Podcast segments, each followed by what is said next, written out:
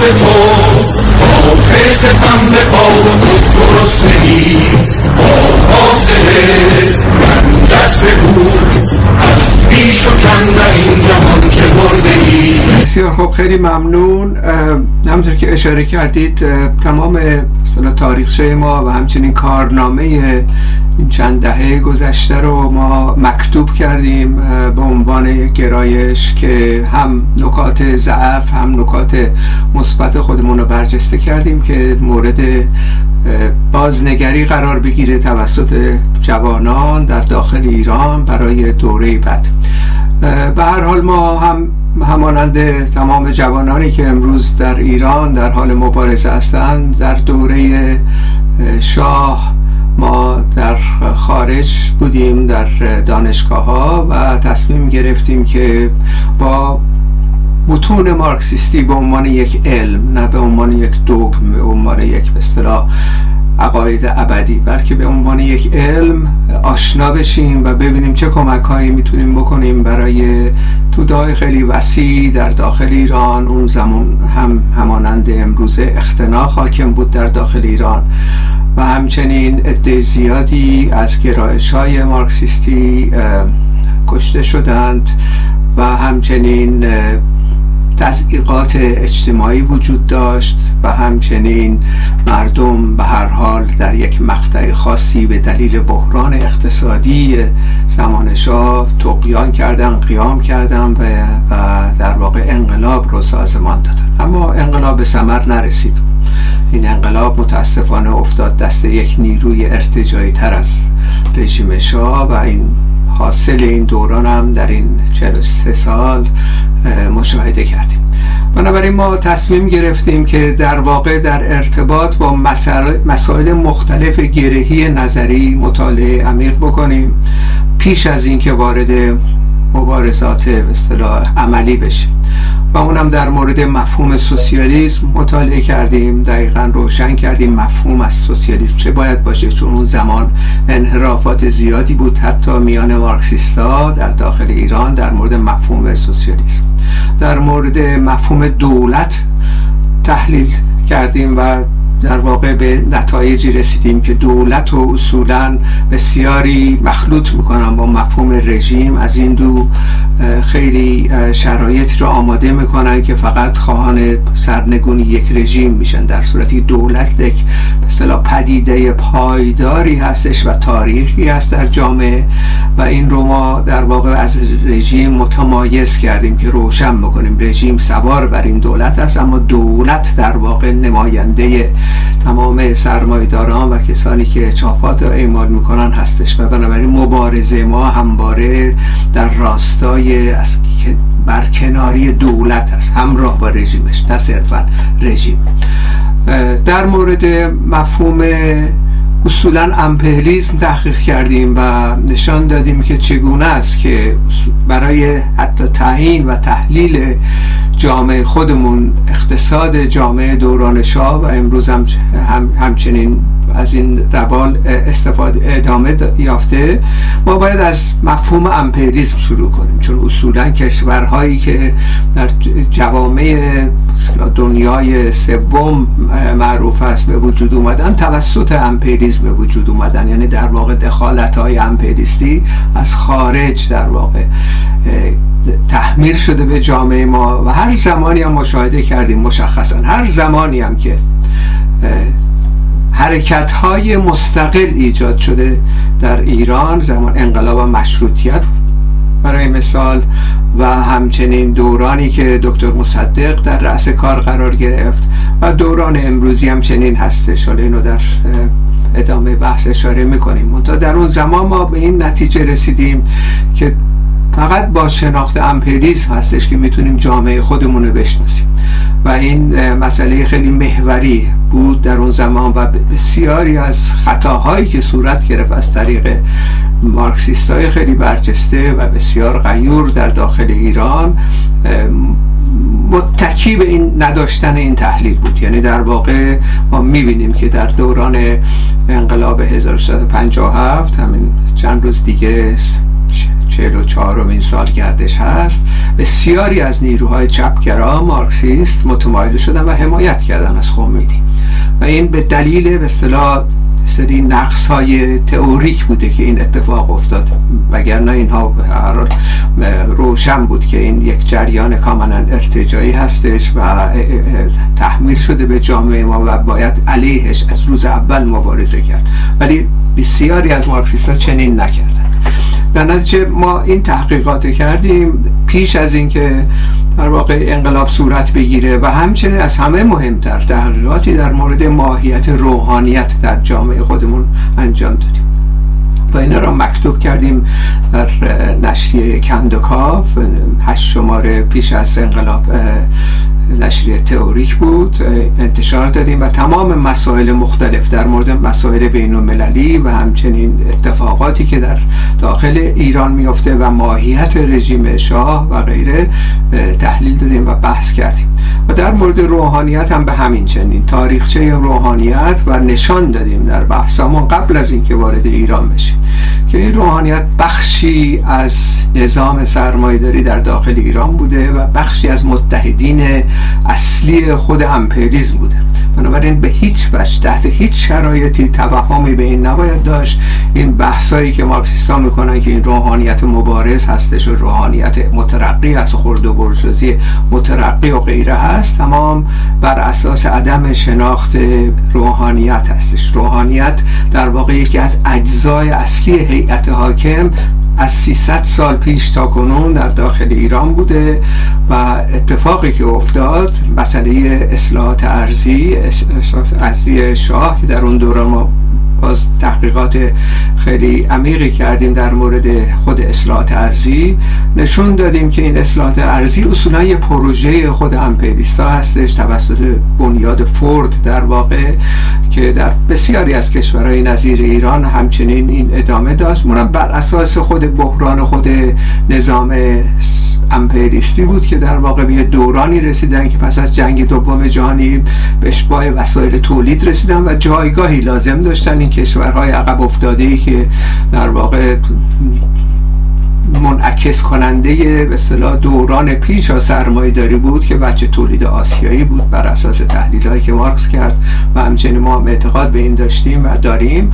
این به اصطلاح دولت های سرمایداری در واقع از بالا تحمیل شدن برای منظور خاصی برای رفع بحران خود امپریسم در نتیجه اصولا خود اصلاحات ارزی هم متکی بود به این سیاست ها و از اونجایی که این مثلا یک سرمایداری تحمیلی هستش توسط امپریسم دچار بحران ساختاری هستش.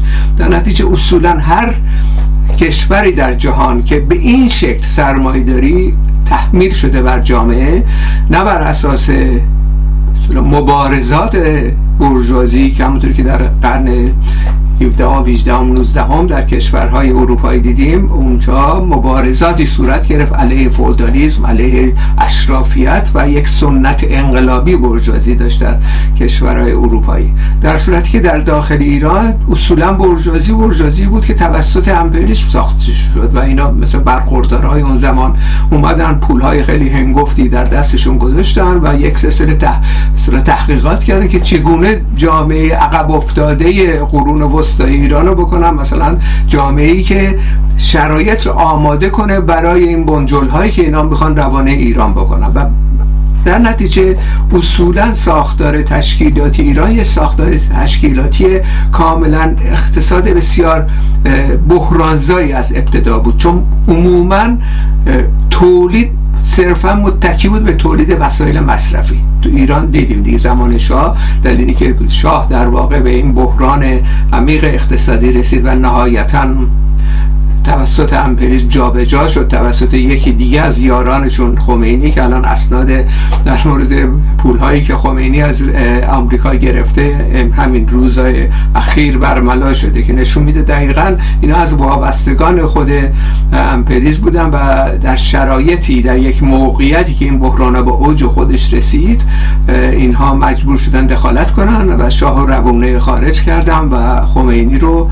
از طریق نفت شتو در پاریس مذاکره کردن زد و بند کردن آقای قطبزاده و یزدی و غیره و این, این ایشون آوردن که تحقیق بکنه این جامعه رو چون شرایط شرایط انفجاری بود که می‌تونست به سمت سوی انقلاب سوسیالیستی پیش بره که اینو به این شکل محدود کردن. بنابراین دولت سرمایه داری بر اساس نفوذ و دخالت امپریزم در ایران ایجاد شد. هیچ گونه جنبه مترقی درش وجود نداره. اصولا از طریق زد و بند از بالا صورت گرفت و این رو ذکر می‌کنم چون امروزه ما می‌بینیم در سطح بین المللی بعضی الان قرار صحبت از رژیم چنج می‌کنن. رژیم چنج یعنی به هر حال یه دی افرادی که امروز در حاکمیتی هستن و آخونده و غیره برن بعد یه دی کراواتی و غیره بیان و اینها اساتید دانشگاه و غیره قرار نجات بدن.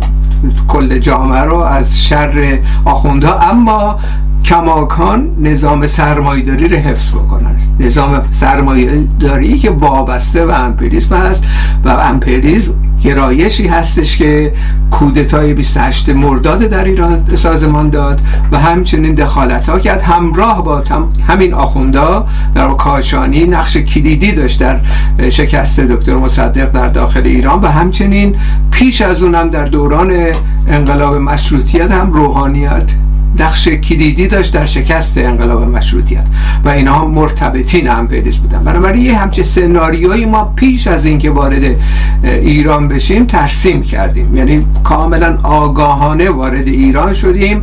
اولین صحبتی هم دوران بازرگان اولین صحبتی هم که کردیم دقیقا در یکی از مناظرات تلویزیونی که صورت گرفت این بود که رژیم همون رژیم رژیم سرمایداری هستش اما عکسها عوض شده.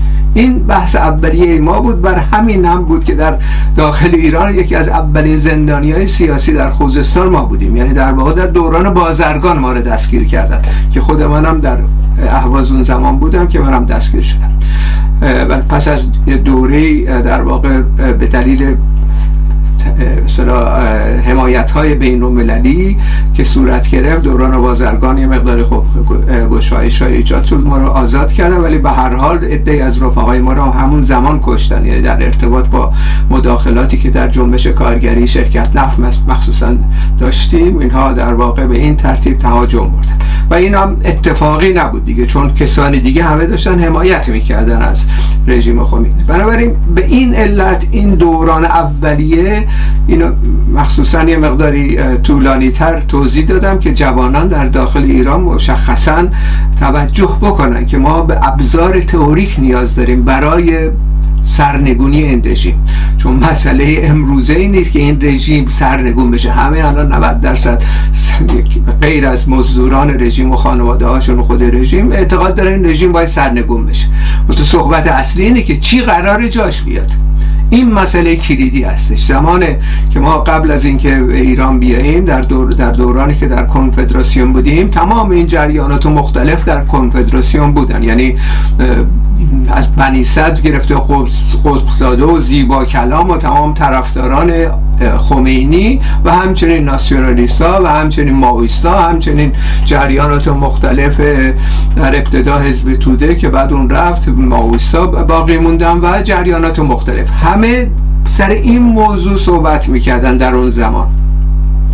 که فقط شاه بره بعد مسائل رو ما خودمون حل می‌کنیم. که دقیقا اونجا ما موزمون همون زمان که جوان 22 ساله بودیم این بود که خیر باید در مورد نظام سرمایداری صحبت بکنیم و در مورد جایگزینی از حالا صحبت بکنیم بین خودمون که نکردن این کار اومدیم و این بلایی که خب اینی سر مردم ایران بود برای 43 سال دقیقا در همین ارتباط بود و امروز هم به همین شکله. یعنی مسئله ای که امروز در جامعه ما طرح میشه اینه که این رژیم فقط بره. همه با هم هماهنگ بشیم. حالا 6 نفر 8 نفر هم عکسشون میندازن تو روزنامه های اصطلاح سمینار مزهکی برگزار می‌کنن در خارج از که ما میایم قرار ما حکومت بکنیم. با بقیه داستان کاری نداشته باشید. یعنی دولت سرمایه‌داری رو هنوز مسکوت نگه میدارن. دولت سرمایه‌داری که وابسته به امپریسم هست امپریستی که کودتای 28 مرداد در ایران سازمان داده. یعنی اینا رو مسکوت نگه میدارن. این آقایون و خانمای خیلی متمدنی که حالا می‌خوان بیان حکومت تشکیل بدن در آینده. بنابراین سوال مرکزی ما همون دوران هم سوال کردیم. امروز هم متوجه تمام جریانات اپوزیسیون هست و بخصوص جوانان باید بدونن که باید روشن بشه چی قرار جایگزین این رژیم بشه. ما دیگه چهل و سه سال در واقع لطمه خوردیم دوباره نمی‌خوایم همون اشتباهات سابق رو تکرار بکنیم.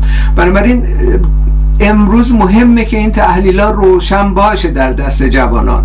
به خصوص کسانی که در حال مبارزه هستن به خصوص کسانی که اعتقادات سوسیالیستی دارن. که سر این موضوعات باید امروز بحث ما بکنیم. و این تجربه بسیار تجربه خیلی مهمی بوده دیگه. یعنی در واقع ما دیگه از اشتباهاتمون حداقل باید بیاموزیم و تکرار نکنیم دیگه. امروز هم حالا تمام گرایش های مختلف سر یه موضوع وحدت دارن رفتن رژیم بله همه موافقیم.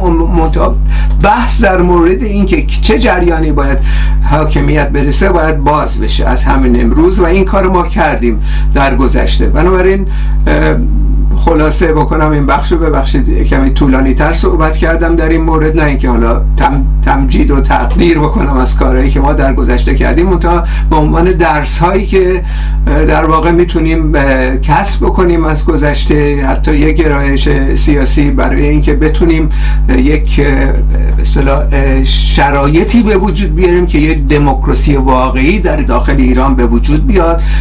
قدرت در دست توده ها باشه تا بتونیم مسئله اقتصادی رو حل کنیم تا بتونیم در راستای جهش اقتصادی و همچنین اقتصاد با برنامه پیش بریم. جدا از امپریسم امپریسم اجازه نخواهد داد این کشورها جهش های اقتصادی بکنن. چون اینا کشورهای وابسته هستن مشخصا از لحاظ اقتصادی. اینا امپریزم در واقع دلش واسه مردم ایران نسوخته که می‌خواد بیاد تمام ابزار به اصطلاح امور نفتی رو در, در دست بگیره و همچنین بنجلوی خودش رو بیاره به داخل ایران و اجازه نخواهد داد که ایران در واقع شکوفا بشه از لحاظ اقتصادی. زمان شاه هم مشاهده کردیم. دقیقا این بحران نظام شاهنشاهی متکی بود به یه بحران اقتصادی که نتیجه عملکرد خود امپریز در داخل ایران بود. و این دیگه ظاهرا دیگه باید روشن باشه و برای بسیاری از جوانان سوسیالیست که ما این موضوع رو دیگه تکرار نباید بکنیم. یعنی در واقع این تجربه تاریخی هم اینو در واقع نشون میده. ولی کماکان ما تمام این موضوعات رو مکتوب داریم. اگه رفقای دوستانی هستن که می‌خوان رجوع کنم به سابقه و همچنین حتی کارنامه خودمون و همچنین اقداماتی که کردیم اینا همه حاضر هستش و رفقا می‌تونن به اون رجوع کنن با تشکر. از کار تو به با